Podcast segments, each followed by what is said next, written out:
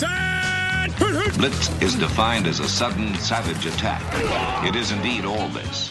The effect is sure. The premise is simple. It's a basic, primal confrontation, man to man. No excuses are offered, none accepted. Welcome to the latest edition of Longhorn Blitz with horns247.com. Looks like a radio station. Now, here are your hosts, lifetime Longhorn Rod Babers, Pure athlete, yeah. I transcend race, hombre. Matt Butler, I don't talk man. I back it up. And we are chock full of that, man. Damn right. and Jeff Howe. It's still real to me, damn it. And that's the bottom line, because Stone Cold said so. If you're gonna blitz, come strong, but don't come at all. Coming strong with another off-season edition of Longhorn Blitz with Horns247.com. I am Jeff Howe. Not going to waste any time. We'll get right into it. There's not a ton going on. Some issues we've got to get to. Attrition, which seems to be everybody's favorite off-season topic. We'll get to some of that. Also want to get to something that Rod brought to my attention a couple years ago, and it's always an interesting way to break down Texas once a season is over. Uh, so we'll do that and uh, see what else we can get to. In uh, runtime listeners, thank you so much for your uh, support uh, and continued listenership of the Blitz. Those of you who are first-time listeners, let me bring in everybody else. He, uh, he is the master of the soundboard, the drop machine extraordinaire. No longer the man behind the glass, the man that sits right next to me, but nonetheless, he's the best in the business when it comes to the technical side of the podcast game. Matt Butler. Matt, how are you, sir? Uh, pretty well, but I also want to say that I bet some of these young kids are passing me up. I'd, I'd say five years ago, I was one of those guys that was really savvy with the boards and the podcast game, but then nowadays there's there's a lot of people catching up. But I appreciate the high accolades. I think you. Uh, I think you're doing yourself a disservice, brother. I think you're I still would- one I of the best, agree no doubt. Yeah, Well, I appreciate it. yeah. I think Jeff's one of the best hosts in the business too. But Rod, you True know that. you. Also, I'm biased. You and Craig Way, y'all do a pretty damn good job too. And uh, I will give credit to uh, one of the best damn minds, one of the best mouthpieces in the game that uh, has gotten getting critical acclaim. Rod B, everybody here in Austin, uh, the folks in Houston, uh, nationally, anybody that's had you on their shows uh, knows what it's all about, and we love him here on the Blitz because he's the third member of the team, our lockdown corner here on the show. Lifetime Longhorn, 2002 UT All American, 2002 semifinalist for the Jim Thorpe Award, fourth round draft choice of the New York Giants back in 2003. We're coming up on a 15 year anniversary Man, of this man long time ago. drafted. Spent his NFL career with the Giants, Lions, Bears, Bucks, Broncos, and a year with the Hamilton Tiger Cats of the CFL. That is the Johnny Manziel tie-in where you can separate. right, baby. Not not many degrees now to separate Rod Tiger Cat. and Johnny Manziel. When he was done with football in Canada, got himself back to Austin, Texas, under 48 career, earned his degree. If he had his T ring, which he's not in possession of right now, he would wear it proudly. Nevertheless, he is a card-carrying member of DBU number 21 year program, number one in your hearts, Mr. Rod Babers. And Rod, let's go Thanks ahead and start intro, this brother. week talking about the attrition. Uh, we got Yeah. it from a team source. There was another report out there that confirmed it's not official. The school's not going to comment on it until it's official. Uh, but everything we've heard is that Reggie Hemphill-Mapps is in the process of seeking a transfer from the 40 acres. Very interesting, man. Now, there's a couple Very ways you can look at this. You Yeah. can look at this as, well, did Tom Herman really went over the locker room, blah, blah, blah. You can go down that road. Or you can go down the road that says Reggie Hemphill-Mapps signed with Charlie Strong, came into play for a different group of coaches. Maybe he's just not vibing with this group of coaches. Maybe it's best just for everybody to go their separate ways. The normal kind of attrition that happens probably within the first year that you have a coaching change. Uh, you know what? And that was pretty much my take from it too. Because what is he? A uh, redshirt Redshirt sophomore? freshman. Redshirt Well, yeah, rising, He was one. rising third year sophomore. yeah. He would be, yeah, okay, the, the next year of eligibility for him. Mm-hmm. Yeah, so to me, it was one of those things where, yeah, I could go deep into the offensive identity crisis of Texas and, um, you know, quarterback rotations and the, the ro- I would say, the musical chairs that they played at wide receiver, Mm-hmm. uh, the personnel de- decisions, which were mind boggling. We can all agree. There were times where there was no rhyme or reason to what they did in terms of the wide receiver rotations. Uh, Collin Johnson not being in during a red zone possession is number one. You're six six wide receiver. But I could go on, but I won't. Monty Foreman's an example of that. We could go on, but we won't. Uh, and some of that's competition, some of that's culture, whatever. I'll just stick with the the simplest explanation is probably the most accurate for me in this situation, and I'll just say it's just attrition. And it seems like a lot of Charlie Strong guys, they just not saying that they dislike the regime, and I don't necessarily think there's something where they, um, you know, had maybe they did because Reggie Hemphill-Mapps was suspended for a half, I believe. Yeah, you got that one half suspension for Right. the uh, San Jose Right. State game. Yeah. So maybe there ha- maybe there was a, a point that they reached or the coaching staff reached where they realized oh, this is not going to work. Cu- culturally, this guy doesn't fit Mm. with what we want to do. And yeah, maybe that's why you're seeing a, an unprecedented amount of guys leave early for going their senior year as juniors deciding, I'm gone. you're a punter. I'm gone. All right. You're only, you're not going first round or second round or third round. I'm gone. Chris, Chris Ward, why the hell are you, man? I'm gone. I'm just gone. I'm done with it. You know what I mean? Maybe that's why you got some graduate transfers who are deciding, hey man, you can compete for the, uh, you know, a position or the starting rotation of the offensive line. They're deciding, nope, I want out. I'm gone. So I'm not getting deep into like, oh man, Tom Herman's doing it wrong. No, when you have bring in a new regime, new culture, Texas needed that. We all agreed it needed a new culture. It needed a change, and not everybody was going to survive that change. Not everybody was going to transition into it well. That's the whole point of change. So I'm just siding with that. Yeah, man, that he felt like he wasn't a good fit doesn't mean he's not going to go somewhere and succeed. Doesn't mm-hmm. mean those guys who left early to go to NFL aren't going to go somewhere and succeed in football or graduate transfers succeed in football somewhere. But the point is, they it is an issue of culture, but I think it's not as much angst in it as some people are proclaiming that, man, Tom Herman really pissing a lot of people off. No, I just think Tom Herman is coming in and he's changing things that need to be changed. And not everybody agrees with everything. And they're deciding, you know what? I have another option to get the hell out of Texas, and I'm going to take that option. I think Tom Herman's saying, cool, Yeah. go do what you got to do, brother. And because whenever he had the choice, like you said, as a recruit, he committed to play for one coach, and then all that go. changes on him. And he was God, he was a Mack. Brown fan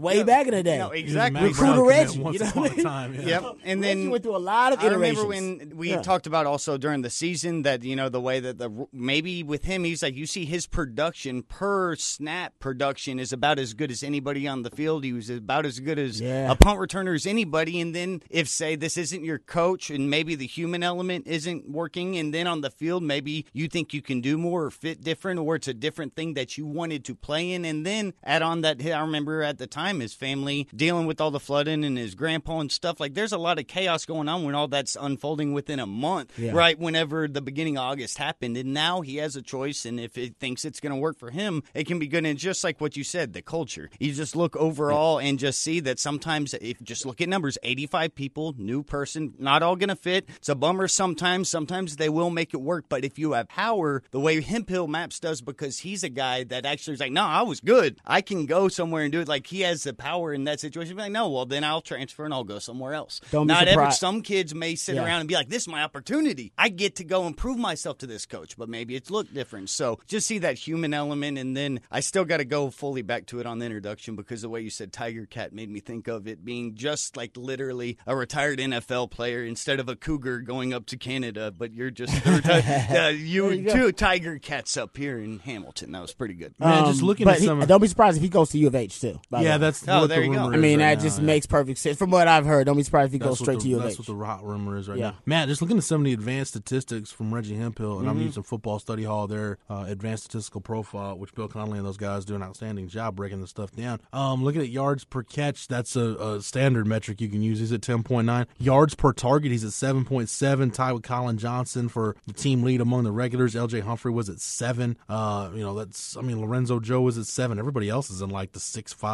go down in the 4s Um, Remember correctly, his catch rate? uh, let's see, catch rate seventy one point two percent, which was way better. That's even better. We Collin best. Collin Johnson was only 54, 54.5. LJ Humphrey fifty nine point four. I remember it was standing out since week one. It was consistently he was head and shoulders. I mean, really, everybody. among the among the regulars that had like uh, a large number Maybe of he's a blue catches, guy. among the regulars that had a large number of catches. Really, I mean, it's Reggie Hemphill and Armanti Foreman. Armanti Foreman's catch rate was seventy two point one percent. Wow. So So you talk about the two guys with the best catch Don't. rate who had to deal with no. Well, if you think about it, like, okay, what's the best game for Reggie Hemphill-Mapps? The K State game, right? Yeah. And he have like hundred and like twenty some yards receiving. Yeah. Uh, I think it was like eleven receptions. I'm not sure. I got to go back and check. But it was his best game. So I want to say after that game, um, and I think I got the stat from you guys at two four seven that he had basically like fourteen receptions the rest of the season.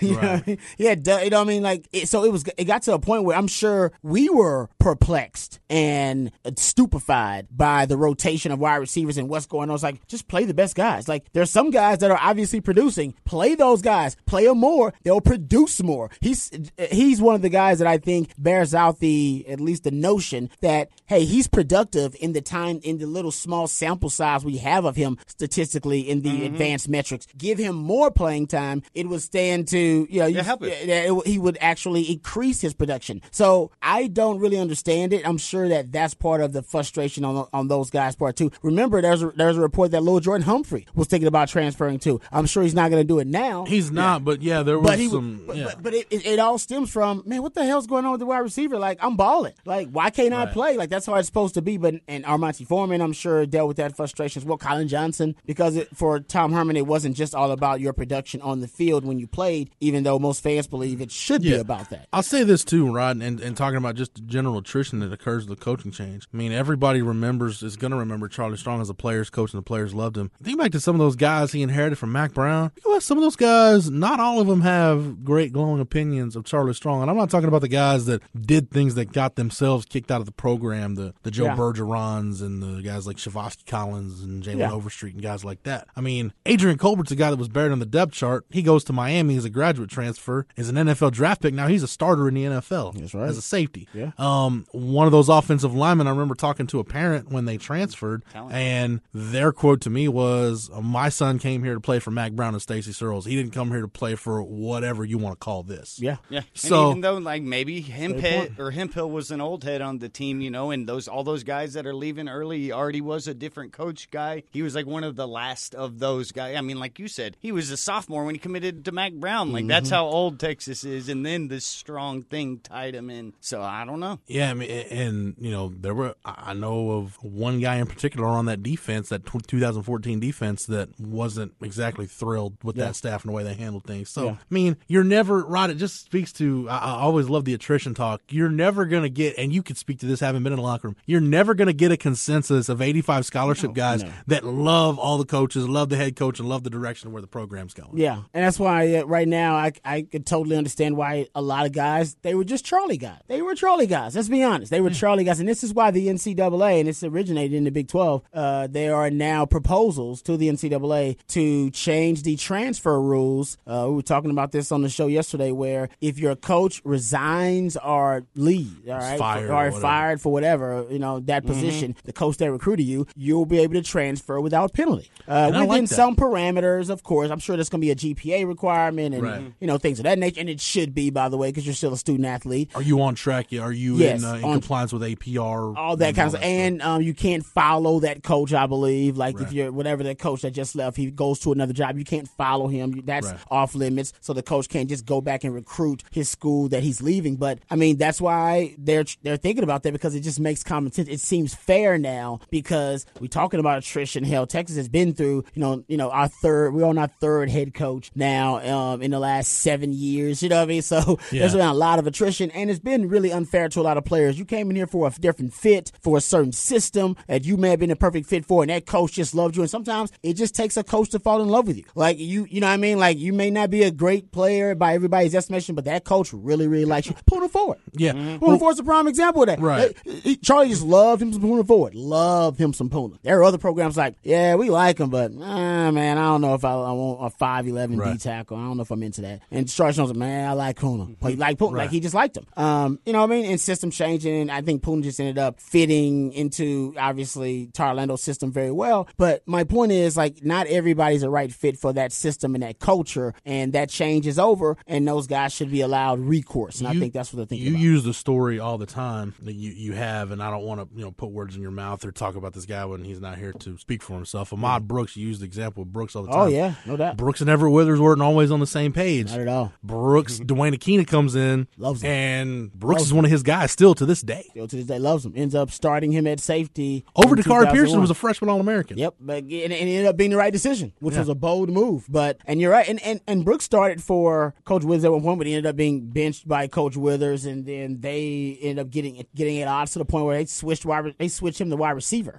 right, the I can spring those personalities. Yeah, but I think the spring before Akina came in, uh, at least that offseason before Akina comes in, and then Akina says, "No, man, you got a clean slate here." And No, ended Rod. winning How, what did Duane Akina say to Ahmad Brooks? in Yeah, man, you got a clean slate with me, brother. That's life, man. That's life. You know what I mean? You gotta work out with one guy, it'll work with somebody else. You gotta give me all. You gotta give me your balls, brother. I want to tell this story because you know signing is coming up. This guy's already signed. He's a twenty four seven Sports five star prospect, Jalen Green from Houston. I was at Houston. Well, it was they hadn't changed the name. It was Reagan still at that point, but he a- I was is he a DB? I was, yeah, I was at Houston Heights. I was at Houston Heights uh, a couple springs ago, watching Jalen Green work out with Duane Akina. Duane Akina was there scouting him, and Coach Akina and I were were talking, and I'm just like, I just want to pick his brain. I'm like, what does this guy look for when he's scouting DBs? Yeah. And we're talking, and workouts are done, and you know, we're just kind of shooting the breeze. And he asked me how you're doing, Rod, and he he says, you know, I'm not sure even to this day, if I had one guy in a man to man situation, I'm not sure I wouldn't take Rod Babers over. Uh, hey man, I'm sure he's pumping it up too. Trust me, he has a lot of great DBs, but I, I appreciate that. But what I think he that's a compliment because I was a technician. I was not a great football player, trust me, but I was a I was a technician about man to man. I studied You it. knew you would I do what knew you how were to play it. Like and I how you just- probably they said one guy in a man to man situation. yeah, like I knew how to play man to man. Like I knew the, the the the technique of it. Uh, how if I messed up with you know I punched with the wrong hand, how to recover, when to use, when to flip your hips, when to just turn your hips. You look uh, like all Miyagi right now. Yeah. Like, did you ever do Oh, karate? No, but No, I, but- I realized how important it was to use your hands. You can see Like me kind that- of mimicking like it you right just- I now. mean, it was all defense- all it's all, defense it, was all kind of yeah. And I should have actually studied more like hand hand combat because I'm sure that would help on you. I mean, because there is like a, there's a half a second where you and the wide receiver You are basically playing hand to hand combat, and if you can get one good punch and get through like Mayweather, Ne- pow, you can like you can you can stun them. You know what I mean? And then that's all you really need to catch to catch up. I I love that. To me, that was my favorite thing to do, and I got in the right system. Right, Carl Boris played man to man ninety percent of the time. So it's like you know what? Just go play man to man. You out there on an island. It was a perfect Right. fit for me. You know what I mean? Nathan Vasher was that, that was that in the NFL. Nathan Vasher got to the NFL was an All Pro with the Bears. After that, out of that system, nope. So Rod, we, Pretty we fit, man. when we talk about uh, when we talk about you know fits and things like that and, and attrition and you look at what Tom Herman and the staff are doing on the recruiting trail, they got the number three recruiting class in the country. That's right. That they're going to add to before signing day next week. Crazy. And you know you talk, you hear the young guys in this program talk. Some guys to either Tom Herman's recruited or guys that they've gotten to. They're kind of their guys now. And I do think the majority of the guys in this program are on board with kind of the direction that this staff is going. In. Agreed. Especially the guys on that defensive side of the ball. I mean, we even heard going back to last spring that you know even the Malik Jeffersons and the DeShon Elliott's of the world that they were bought into Todd Orlando, Craig Naivar, mm-hmm. Jason Washington, the position coaches, and, and and I think that showed on the field. And and I think to your point, and when we talk about the offensive identity crisis, I think that's why you hear more attrition. Where's the attrition being talked about? It's being talked about on offense. Offense, and I think that's not necessarily a knock on the staff per se. I think a lot of that's just uncertainty about where are we going, what are we doing. Yeah. And they've got the same question about the offense we have. No, and where are you going? and- what are and- you doing? And and I think it's unfair to always just say, "Ah, man, they just haven't had the talent." That's not true, man. I'm sorry. Right. Like there are guys playing in the NFL right now who are undrafted. All right, on that from that Texas offensive identity crisis we've been talking about for the last seven years. Marcus Johnson is one of them playing for the Eagles. Right? You know what I mean? Because they didn't get enough showcase here at, at Texas because Texas couldn't utilize them. They Texas had too many other issues. Uh, you know, you can talk about Malcolm Brown, the running back. I mean, it, Fozzie Whitaker. It goes on and on. You're like, damn, those guys are NFL caliber players. Yeah, Texas, they had, ah, they right. It was had so-so careers. You know what I mean? And so, it's, and, and it, I, you'll say the same thing about some of these wide receivers from this group. I'm sure it'll be like Yeah. two of these guys gonna end up in the league who are gonna go undrafted. Gonna be like, damn, that guy went to Texas. Like, yeah, Texas. He was he was just an inconsistent wide receiver, but in the league, he's one. You know, he's he's kind of a up and comer. Like, and it's frustrating. It really is frustrating. I think to watch it all go down because don't say there's not talent there. There's talent on the offensive side of the ball for Texas. That wide receiver rotation has talent. Yes. a ton of. Tom Herman even said so before the start of the year. A Ton of talent knowing that wide receiver, even with Reggie Hemphill-Mapps leaving, Right. there's still a ton of it there. Now you may lose some more of those guys, but you're bringing in other prospects too. Texas has to get an identity on offense. That way they know who they are, and then that way they know how to maximize the talent within Yeah. the scheme and within the identity. And then stability, just stability on the offensive line, just average play and average quarterback play. If you can get that with the skill position guys, then you should be able to build something from there. But if Texas is not able to get the offensive line play that they need, and it's not going to allow the offense the time to turn into an offense, then you're going to be stuck in a bad cycle. Herb too. Hand, man. That's why they brought him in. So There they made go. an adjustment Right. there. They made an improvement there on the off with the offensive line just in hiring Herb Hand. Mm-hmm. And and you talk about just we spent you know a whole podcast a couple weeks ago talking about just reviving the run game. Rod, I was looking at the numbers. You realize Sam Ehlinger is the team leader in rushing at 385 Mm-hmm. yards. That's the lowest total for a Texas leading rusher since 1958. It sounds like it. That is a hell of a stat. Oh, that's a great stat. Yeah, I got a That's stat how number. bad the running game was in 2017. That That hurts. That stat was so good, it like I my heart dropped. I can't believe in 1958 they had somebody that didn't run for 358 yards. It's like what else? What y'all the passing? hell is going what on? What y'all doing? How bad was that? Just horrible football to watch for a season. you know, you're not passing. Your forward pass. Hell, and that was like- still brand new back then. That was the third year. That's what caused the wishbone to be thought of because Royal at that point obviously had to rethink his offense three mm. years in. forward pass back then was like the RPO today. Like, it was like cutting edge. What is it? Well, I mean, think about that. By '63, they're winning championships with Royal. Royal was hired what in '56 or something. So, like Royal's Wow. third year, did we almost fire the dude? In today's culture, would he have even got an opportunity? Probably not. no, probably. Nah, fired Wow. three years in. Look at this offense, 385. That is hilarious. Let me see. Texas in '58. Darrell Royal's second year. Actually, they were seven and three. Man, Yeah, uh, that just go. shows football well, was it's disgusting. all right, it's Derek Ableton. All right, guys, let's take a quick timeout. But when we come back, we're talking more Texas football in the offseason, so do not go anywhere. You're listening to Longhorn Blitz with Horns247.com. This is Longhorn Blitz with Horns247.com. Now, here is your host, Jeff Howe. Rod, you, you brought this to my attention, and I, I just thought it was a brilliant way to look at really painting the picture of how good were you in a particular season. And one of your mentors in the radio business, John Medani, a guy that I still confide in to this day, John Medani gave me the best quote ever about stats. Oh, I love this said, quote. Stats are like a bikini. They don't show you everything, but they show you a lot. They show you enough, man. Mm-hmm. and I want to look at where Texas was elite. And Rob, we figured, you know, there were 100, there were 100, I think 128 teams in the FBS that the NCAA ranked statistic. So I said, basically, if you were in the top, you know, probably the top 16, 15, 16 teams I in the country in a statistic category, Yeah. you were elite. I think that puts you in the top, what, top, That puts you in top top 15%, top yeah, 12, top 12 to 15%, something something like that. like yeah. that. I agree with that. So look at where Texas was elite. There were one, two, three, four, five categories where Texas was elite. And you tell me if this paints a picture of where Texas was really Oh, I, I can guess. Can I guess? Can I try to guess one or two? Go ahead, and I'll tell you if you're Uh, right. Are they all defense? Two defense, one special teams. Or f- I'm sorry, four defense, one special teams. Uh, oh, oh, oh, oh, okay. That's easy. Michael Dickson. uh, yes, net Almost. net punting average number one in the country, There you forty go. four point one nine. And I got to tell myself, I never backed down from him leaving early. I knew that guy was gone. Yeah, yeah, yeah. I think we all did at one point. Hey, y'all yeah. argued Hey, me. you know Say what? y'all brought the quote saying y'all all backed down during the season that he was not Yeah, leaving. I- I, I put my heels in the sand is true. and said that he's leaving. I started thinking it later on after I did more research, but you're right. You were the first to, to say he's Good call, man. I was the only one to not back down. Um. Okay. Uh, rush defense. I think we did. We finish top. Yes, run defense, Yeah, eighth yeah, in the country, hundred six point eight yards per game allowed. Um.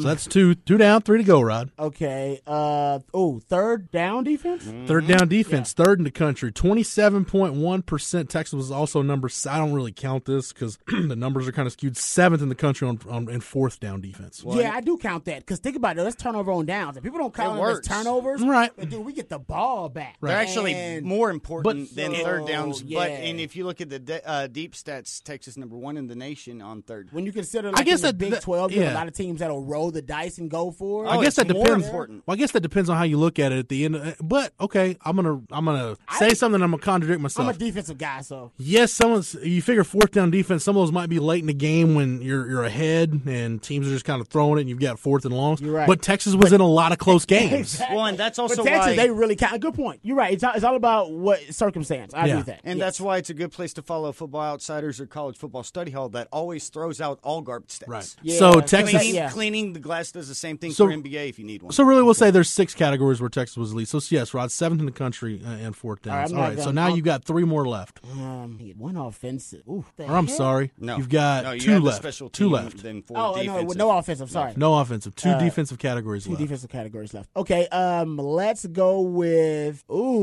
man, let's go with. Uh, is it no One red zone? be- Red zone defense. No, one should be pretty obvious. One should be pretty obvious. I missed. Man, all right, go. You go because I'm missing it. Defensive touchdowns. Oh damn it! No, yeah, you're right. Defensive Seven touchdown. defensive touchdowns, number one in the country. Yeah, you're right. And then the last one at the back end of our uh, of our parameters here, total takeaways, 16th in the country with 26 takeaways. Yeah. So for Texas, you were good. You were among the best in the country on third and fourth down defense, defensive touchdowns, net punting, rushing defense, and takeaways. Yeah, Yeah, you which were is barely basically- 500, so it shows your offense was very deficient. And we'll get to that because would you like to to know where Texas was not elite. Now, Rod, I use different criteria. Winning Basically, the I punting said battle, you're getting defensive scores. You're stopping them on third down. They can't run the ball. It's like the recipe I look. I every looked at it like this: if you were not elite, basically, if you were a hundredth or worse in a category, if you were triple digits, You're bad. Yeah. You're bad at that. It's the drizzling Whatever you know what. You're bad at that. Yeah. All right. twenty percent. Yes. So Texas, uh, where Texas was not elite, fewest penalty yards. Texas 114th in the country in penalty yards, 106th in the country in penalties per game, 111th in the country in penalty yards per game. Wow. Ooh, that's that, you're just killing yourself. And you think, yeah, you think about how many drives this year, especially on offense, did we see they would be like in a second and four, and then boom, you get a false start, or you get a hold, or you get something, and then now you're behind the sticks again. Yep. And for a team that wins with what we just obviously looked at the elite uh, categories for Texas, special teams and defense, that's the worst part. You know what I mean? Like Right. that's why K State wins with special teams and defense, but they, they don't kill they don't beat themselves in penalties. Right. That's how K State wins. You're the opposite, yeah. Now, one of these is kind of, eh, you could take it for what it's worth because Texas was so good in the field position game. Kick return defense. Texas 120th in the country in kick return defense. bad But, Matt, you know while. how Oh, spe- that's only bought, baked into Yeah. the. If you punt the ball seventy yards, he's going to run it twenty until you get to the fifty yard mark, where Yeah. the guys He's out kicking his normally are gonna coverage a lot of the times. So that's no, just this is kick. recovery This is kick return. This error. doesn't have nothing to do with punts. This is kickoff return. Oh, kick, kick, Kickoff okay. return All defense. right, Okay. Still, But I mean, it's one of those deals. It's like Well, you, kick- you know, yeah. but you guys know how the, how the some of the return game stats work. If you give up one decent return, that could skew your numbers for the whole Our, year. but our, Yeah. our, I think uh, every Longhorn fan who's watched Longhorn football Mm-hmm. knows our kickoff coverage has been not great. Not the last Or few subpar for the last few years. Thank you. yeah, it was much better when Rowland started kicking the ball out of the back of the end zone. exactly. it was the opposite of like a You decade know? ago when you were love kick return defense, and it was like somebody's going to go make a play and stop Yeah, them in the it was 20. like the hundred meters at the Olympics. And all of a right, yeah, I think some of that some of that could be a strategic error because I think early in the season it seemed like they were trying to do more kind of kind of pop up kicks or you know let's try to pin I them back don't deep and run down It's there. like all the speed that Texas has, dude. Make it a track meet and put speed on the kickoff and just let guys race down there and go wreak havoc. That's why I I've, never I, I still that. I don't understand how Texas can be year after year be so awful returning kicks. I know. Yeah, that's true too. You have so much speed on your team. I Right don't get it now, either. now they were better. They It's were better since this year. DJ Monroe kicks. and Goodwin, like what the Aggie game with Comacoy's the last time I remember one being Yeah. brought And back. that's elite speed. That's not even just speed. Right. Mhm. They were- Fozzie, Fozzie had two. Fozzie was great. He had two in a game. I'm trying. Hold on. Let me look at When kickoff. we had no offense kickoff then also. returns for this team, real quick. And we literally had no offense then. I remember there was like special Yeah. teams. It was like, oh, Fozzie's getting return kicks. Oh, I mean, you Fozzie's there. actually had multiple guys pop off a return of 30 plus yards this year on kickoff return. Yeah, Chris. Boyd's longest was 38. Kyle Porter's was 41. Devin Duvernay 34. Armanti Foreman's 36. At least L- they're trying stuff. LJ Humphreys 37. So here's one right, and this goes to just kind of life in the Big 12. Passing yards allowed. Texas Yeah. 108th in the country, Yeah. uh, 105th in the country in yards per completion. I wonder what we were in the conference. So that'd be amazing if we we're 108th, but like first like, in the conference. like third in the conference.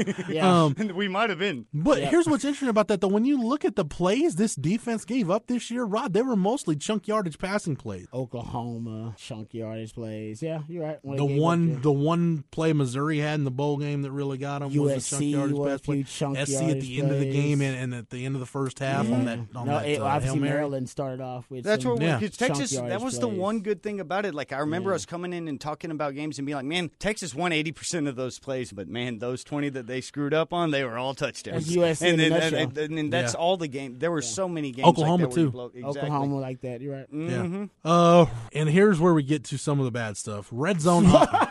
This other stuff wasn't bad. Hell, love that's that. the- Here's the- what we get to the this bad other stuff. stuff really paints This the is picture. the putrid. red zone red zone offense 100th in the country is 78.7% success rate Mm. and i think you were about 40 something percent touchdowns in the red zone on your trip rod you can point to two games in particular that stand out well actually three or really no okay let's go four maryland usc, USC, oklahoma, state Oklahoma texas State. tech if you're just better in the red zone in those games you win those Win games. or at least win half of them. yeah You know I mean? And where does that put you? Yeah, I'm with you on that. The red zone. Trust me, we just talked about Collin Johnson not being in the game during red zone possessions, and we're like, he's six six. Yeah. like just as a distraction, throw him out there, and the team will go, "Holy sh! He's six six. We should. I'm fading that way, dude. I'm fading. You know, the corner's gonna freak. Everybody's gonna freak out over a six six guy in the red zone, and you would have him off the field at times. Sometimes you would go empty. Yeah. like on the goal line. oh yeah going empty. Whoa, whoa! You're not even gonna give the illusion that you may run the ball. Was it the Maryland And no, and game? it contradicts the numbers game that if they're playing the numbers game, we'll go and try to skew those and separate them Yeah, out. you got Sam Ehlinger who can run it, so now have two options in the backfield that can run it, not Yeah. just one. that was gonna be one of my points, which Oh, is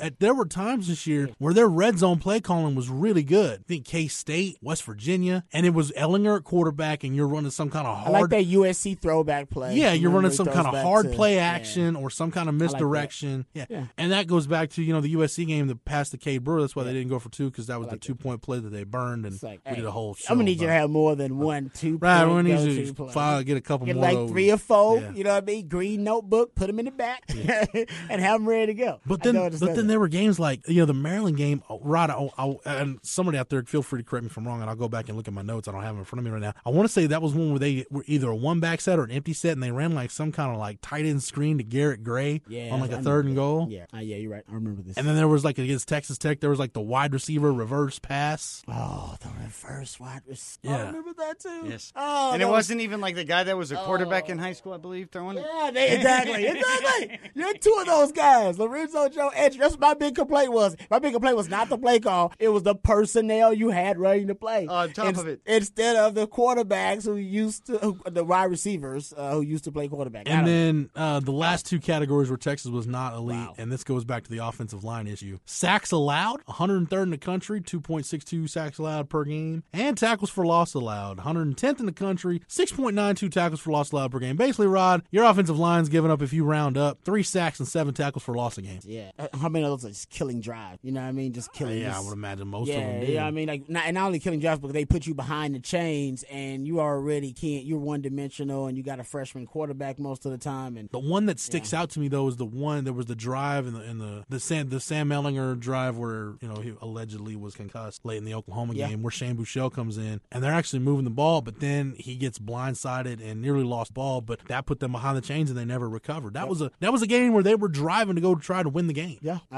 I'm sure there are. And they were in Oklahoma territory. Yeah, I know. I, I'm with you. And that, but that goes back, you said, to the offensive line issues, which Tom Herman has tried to address this offseason. They're still trying to address. They're still trying to get Calvin Anderson from transfers. from Rice, the grad transfer. Uh, it's really going to come down to Texas and Michigan. It sounds like Casey Tucker, the Stanford transfer, has already said he's going to Arizona State. So Texas is really kind of all in on Calvin Anderson right now. Yeah. I think they've got a couple of the lines out there. Uh, there's a kid, uh, Kevin Feder from Ohio State, who was kind of a backup guy for Ohio State. Uh, could come in and, and be a depth guy for Texas. Uh, and then there's a Rutgers grad transfer who Texas could also potentially get him, who's more of an interior guy. Go But, get them all. but yeah, I mean, Go get them all. Cal, Calvin Anderson. Calvin Anderson's a guy that's going to come in and, and be a walk-in starter at left tackle. Okay. no question. No question, right? No question. Okay, yeah. Then And- I don't see how that's not a good, but I don't know what the depth issue is at Michigan, so I don't know. But isn't he from Texas? He's from yeah, he's from Westlake. yeah, played his I don't, senior I at know. Westlake yeah, and he- Georgetown why before the hell that. would you go to Michigan then? I mean, I, I think I think Jim Well- Harb Jim Harbaugh's selling the, just- the Well, Jim Harbaugh their lineage yeah. of offensive linemen that he had going back to Stanford that This they true. put in the NFL. Damn you, Harbaugh! Basically, Damn you! we're getting a shot only because we're his hometown team. Damn you, Harbaugh! Hometown. question. yeah, it makes so makes So too much Rod, sense. Mm. when you look at this statistical profile, Texas was elite among the best in the country in third down defense, fourth down defense, defense, defensive touchdowns, getting non off, getting unconventional scores. Scoring for you, putting points on the board. net punting, you're winning the field position game, run defense, you're putting the opposing offense behind the chains, taking the ball away, getting the ball back for your offense. But you were really bad in shooting yourself in the foot with penalties, uh, kickoff return defense, which, eh, we'll take that for whatever it is. Passing yards allowed, you know, it's hard to fault the defense with everything they're doing right for the one thing they did wrong. But then you were awful in the red zone offensively, and you're getting your quarterback killed, and you're giving up big plays behind the line of scrimmage. Yeah. That kind of, in a nutshell, really tells you the tale of Texas. Yeah. I mean, you're really good at stopping bad. the run and really good on defense overall. Um, and you were horrible scoring on offense, taking advantage of opportunities, and your offensive line was garbage. I'm gonna say they're outstanding on defense because we know the culture of the Big 12. Man, you're gonna give up passing. yards. Right. Yeah, Kind of I just looked it up, and Texas was barely behind Oklahoma and Iowa Yeah, State, right there with West Virginia. But It's kind of one of those. We're one of the best in the conference. So you were gotta top half of the conference, bottom Yes. quarter in the country. Yeah, you got to realize we're going to Makes give up certain sense. things. But he's uh Todd Orlando realized like you know what? Okay, we'll give up passing yards, but the price you're going to pay is we're going to take the ball away from you. The chances of you making a mistake are going to rise exponentially when Mm-hmm. you throw the ball against us because we're going to make sure it's third and long because you're not going to be able to run the ball. To that point- to that point, Rod, you know there- I mean? there And were- which is why third downs is really good. There too. were games where Tom Herman said their goal was in Missouri. He said this. Oklahoma State. He said this. Their goal was to defend the pass first and foremost. Because one thing that we talked about, especially after that Maryland game, this was a really good tackling. This was one of the best tackling Texas defenses I've seen in a very long time. Yeah. I And mean, you got to go back to a, a, a Will Muschamp defense. I think the final last time you saw a Texas defense that was this good at, at just stopping the ball, limiting plays, stopping them for what they were supposed to gain, and, and living to fight another day. a lot of good ones in the secondary too. Yes. and at the kind of the last line of Holton Hill, defense. DeShon Elliott might have been your best two. Holton I mean- Hill was really good, man, at tackling. Remember Holton Hill in the Yeah. open field tackles? Man, he was fantastic. So, no, I agree with you. I think yeah, Texas offense not only hurt them with the penalties, you just pointed that out, but also when you did have a chance to cash in in the red zone, you didn't. No. you hurt. You know what I mean? So, yeah, that makes that makes perfect sense to me the way the season ended up. And think about the mentality. I mean, it only makes sense in Orlando. Did a great job of it last year, but in this conference, even more so, doubled down on stopping the pass because sometimes the opposing team, even if you're giving them the run, they aren't going to take. Exactly. Like you know, like Yeah. sometimes it might not even hurt you. That's they might not even know. They may just Yeah. fall into throwing the ball sixty times to try That's an to air come raid back. thing, yeah. If you get the lead and do it, now there are the teams that have evolved with it, like watching West Virginia, watching even Baylor at the end of the Briles. They, but those are the coaches that are then running because the numbers and everything tell them because you're allowing them to. They're going to take that if you're giving it to them, but that's why the scheme of Orlando and having the ability to bring pressure from not exactly where you know, it's uh, just enough of that confusion that if you are stable enough to be in enough position and a decent enough tackler, you can survive. Just don't give up that huge play. Agreed. Yep. Pause for the cause to pay some bills, but we'll keep the conversation going on the other side as we continue talking Texas football in the offseason. You're listening to Longhorn Blitz with Horns, 247.com. Welcome back to Longhorn Blitz with horns247.com.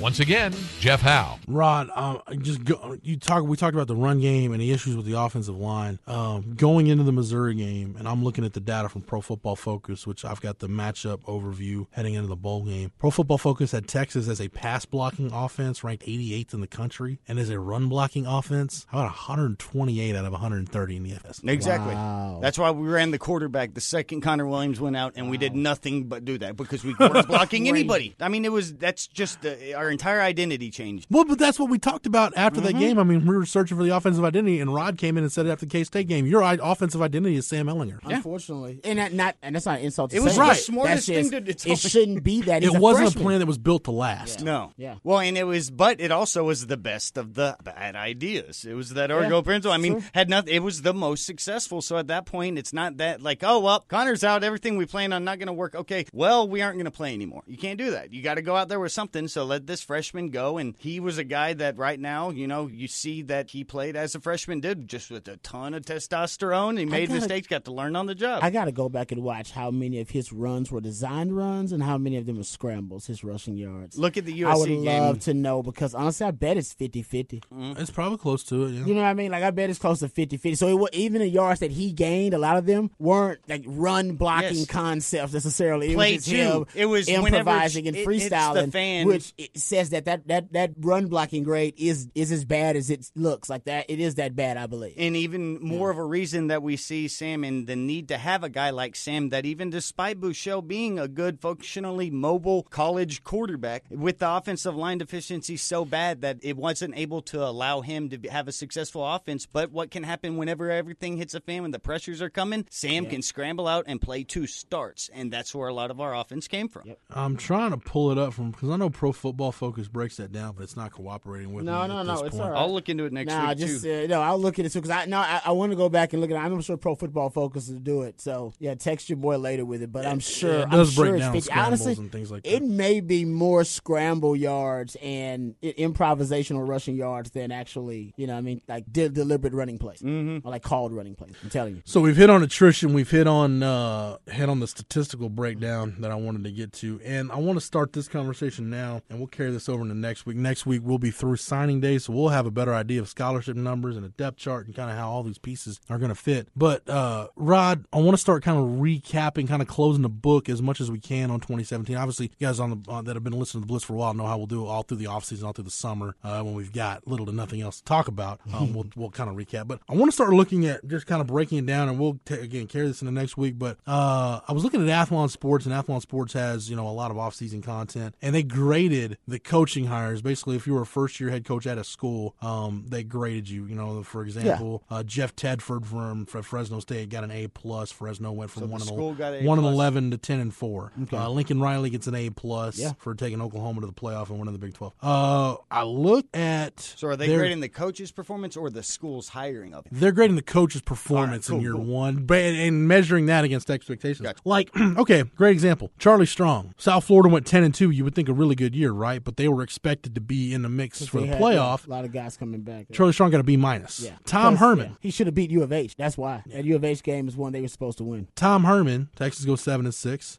Tom Herman gets a B minus. Uh, Charlie Strong cursing Texas. I So, could to- see, so the yeah. so the grade so because Tom, of the offense, and that's your for, that's your expertise. So Tom Herman is right there with at Charlie Strong is at nine. Tom Herman's at ten. Matt Luke at Ole Miss got a B minus. Ole Miss was six and six, ineligible for a bowl, but. Yeah. Ole Miss finished six and six with all the scho- scholarship issues Distractions and all that. Yeah, Uh, Ed Orgeron, LSU goes nine and four. Ed Orgeron gets a B minus. yeah, I can understand that. Justin Wilcox Cal B minus, and then Major Applewhite C plus. Um, so Tom Herman's right there with Matt Luke, Charlie Strong, Justin Wilcox, those types. Yeah. And this is what Athlon had to say about Tom Herman. Expectations in Austin are higher than a seven-win season, but Herman's debut provided a foundation for 2018 and beyond. Texas snapped a string of three consecutive losing seasons and are poised to ink a top 10 recruiting class for the first time since 2012. The Longhorns needed a win over Missouri and the Texas Bowl to secure a winning record, but this team lost four games by five points or less, including a 29-24 matchup to Oklahoma. Herman's top priority going into 2018 remains on offense after his units averaged 25.4 points in Big 12 games. The defense has key pieces to replace, but coordinator Todd Orlando should keep this group near the top of the Big 12. Kind of in a nutshell, the same things we've been talking about here. What, what is the ceiling for this offense? And while the defense is going to take a step back, I don't think it's going to fall off a cliff by any means, and that step might be minimized because where you might not have the top end talent, you're replacing that. Your com- your compensation is we've got a lot of experience, especially on the defensive line and in the secondary. Yeah, I think he got the grade that and that they gave him. Um, and I think it was fair because the offense is what lost games for Texas in the end, and the defense and the special teams is, is what won games. And your offensive expertise is partly why you were hired because you're a quarterback guru and you have your kind of own system you're bringing in. So I think yeah, you should have. I wouldn't have doubted they've given him a harsher grade, honestly, because he didn't take over the offense. A lot of people wanted that, but you didn't see the fingerprints of Tom Herman on the Right. offense, honestly, to like Missouri. It would have been- to that it- to that Missouri game in the bowl. game. Right. It would have been a higher grade, Rod, and we talked about this too. Had they done what I think is the next step for this program, had if they had just beaten everybody on the schedule they were supposed to beat, Maryland, Maryland and Texas Tech, Maryland, and Texas Tech. they win those two games. changes everything. Either you're eight, you're eight and five, or you're nine and four. changes everything. And exactly. and Completely changes everything. perfect example of like where we're at in sports where you can I mean we have these one game samples to where the result and understandably so dictates these things. But then when you look at say what Texas did they lost those couple games against lesser teams which you have to win. But then whenever you out overperform against the better teams you don't necessarily get it weighed in as much to where like if you look at Vegas odds and just look at against the spread how did Texas com- you know perform compared to the rest of the league? And Iowa State was just the best in the nation. But Texas 9 and 4 against the spread and they were normally outscoring the spread by three points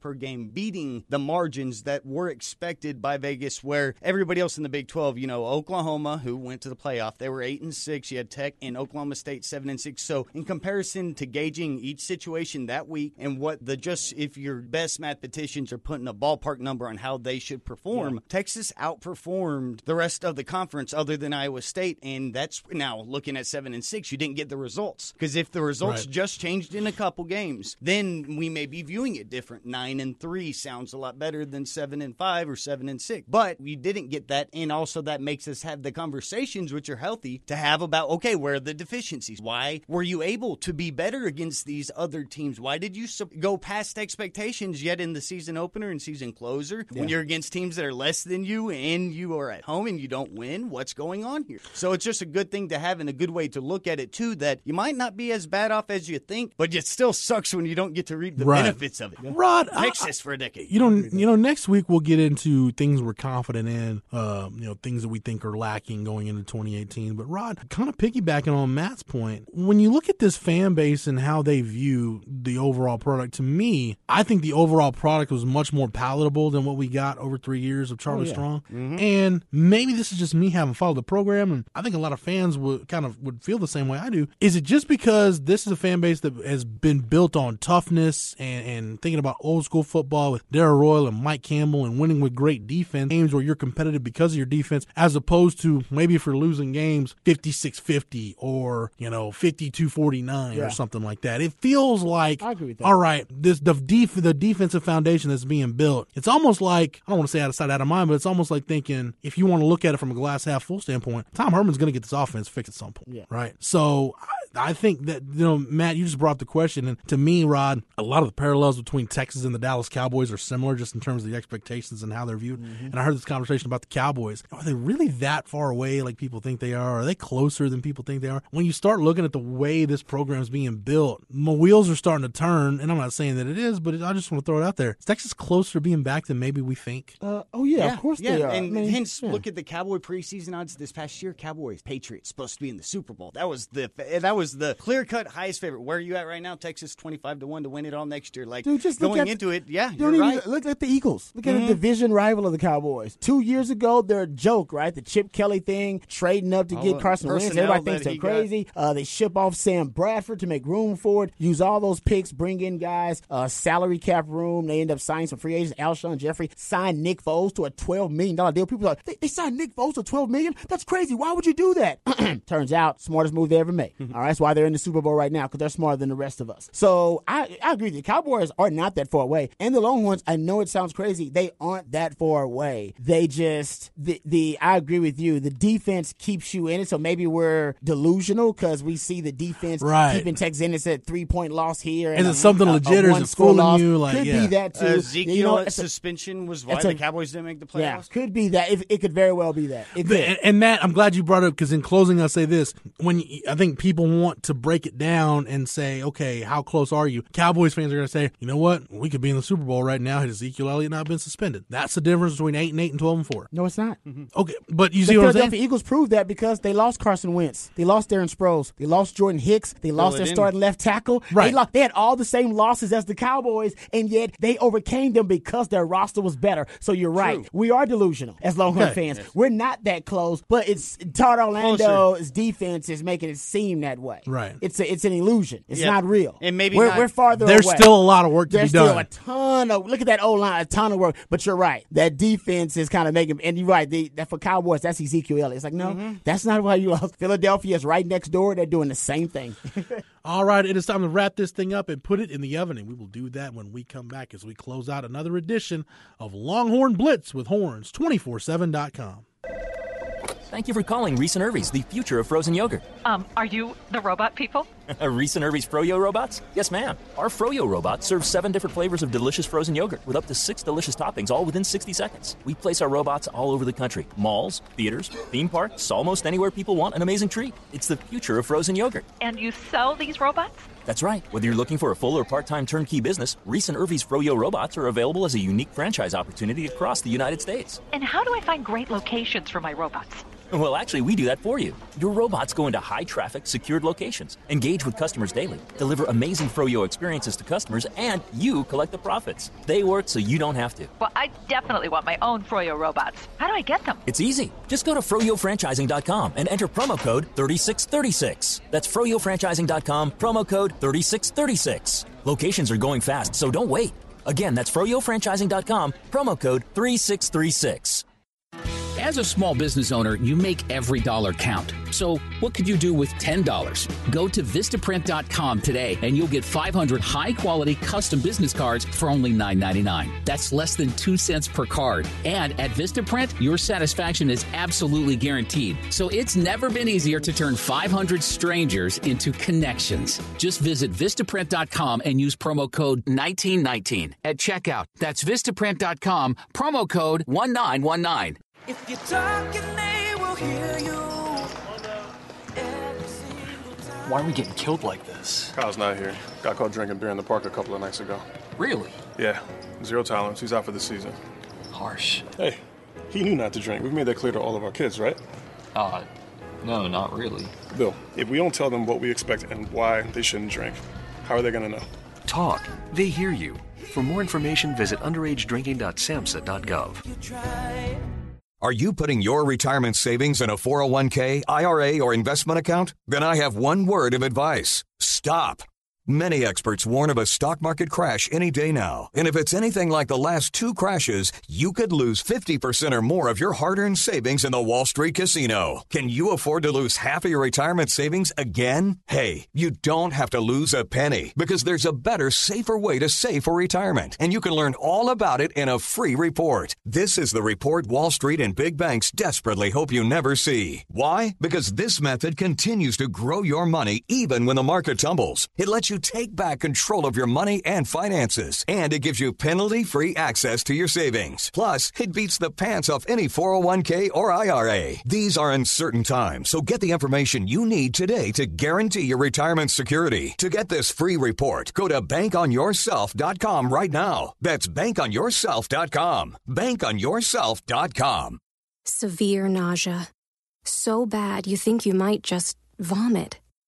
If these statements describe you, and you've been diagnosed with gastroparesis, you might qualify for a clinical study that tests a new medication for nausea and the symptoms of gastroparesis. Qualified participants will receive study related care and medication at no charge. Call 844 902 1212. That's 844 902 1212. This ad sponsored by Vanda Pharmaceuticals. Not available in all states. Thank you for calling Reis and Irvy's, the future of frozen yogurt. Um, are you the robot people?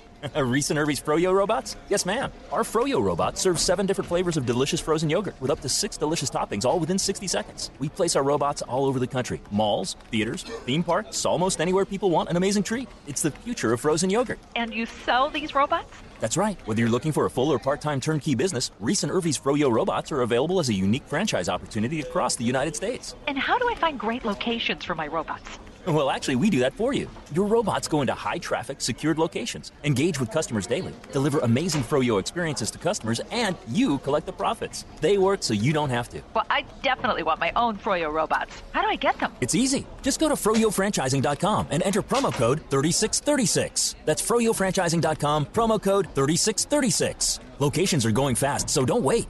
Again, that's froyofranchising.com, promo code 3636. Attention shoppers, clean up on aisle 14. Clean up on aisle 14. Someone dropped a jar of pickles. Pickles. Kosher pickles. Beatboxing at a big box store. Surprising. What's not surprising? How much you could save by switching to Geico. A red minivan has the lights on in the parking lot. Geico. 15 minutes could save you 15% or more. Geico. Welcome back to Longhorn Blitz with horns247.com. Here again is Jeff Howe. we will pick this conversation That's back up next conversation. I week like and uh, start looking, uh, continue our look back at 2017 and start looking ahead to 2018 because signing day will be in the books. We'll get to talk about the uh, class as a whole and look at how some of these guys are going to fill holes on the depth chart. I've got a feeling Keondre Coburn is going to be a big topic of conversation next week. So, Matt, thanks for everything, man. Oh, you're more than welcome. Rod, we appreciate the time and the knowledge. Anytime, brother. For Matt, for Rod, for everybody at the Austin Radio Network, 1049 The Horn AM 1260, hornfm.com, and the Horn app, where you can hear Rod on the Rodcast each and every weekday from 1 to 3. Shameless plug. Thank you for that, Rod. yes. Uh, the Horn has been great broadcast partners. Uh, you can hear me with Chad and Kevin every Thursday. And if you want more Longhorn Blitz, thanks to Matt, you get us on iTunes, TuneIn, SoundCloud, and any podcast app. Yep, just type in Longhorn Blitz. For the Horn family, for the Horns 24 7 family, I'm Jeff Howe. Thank you so much for downloading and listening, and we will catch you again on the next episode. You've been listening to Longhorn Blitz with horns247.com. Remember, for the latest Longhorn news,